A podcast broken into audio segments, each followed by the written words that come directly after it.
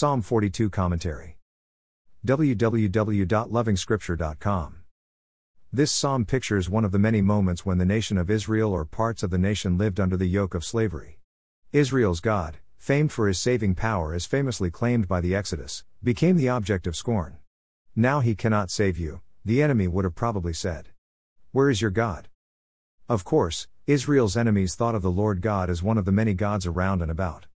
He had failed to protect Israel. The New Testament saint knows better. The Lord God isn't one of the many gods. What other gods do or don't do, what they are meant to be or not to be, or indeed any expectation of them cannot be standards one brings before the Creator God. Let not this battle of comparisons bother the saint today. My neighbor's God has bought a green shoe for his worshipper, so let my God buy me a red shoe. It never works that way.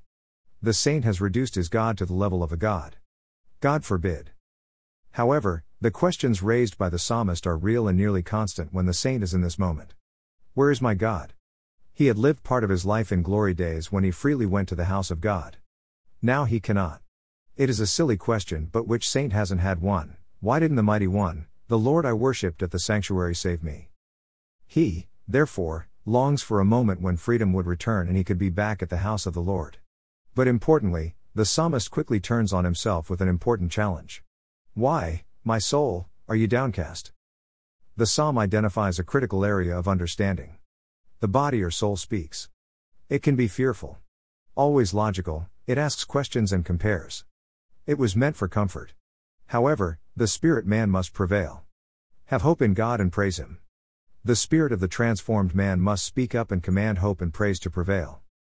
Praise can be sanctioned by the veto vote of the born again believer in opposition to the wishes and wants of the body. The Apostle Paul calls them desires of the flesh. Comfort and physical freedom are among an endless list of wants. So, and regardless of the circumstances, the psalmist praises the Lord. And from this point, he can say, By day the Lord directs his love.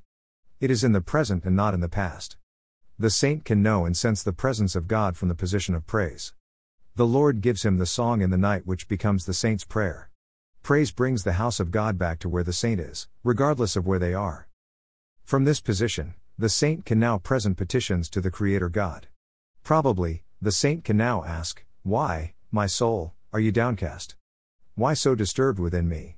The saint is wondering why all this commotion when the Lord, his Savior, and his God, is only a prayer away. More resources visit www.lovingscripture.com.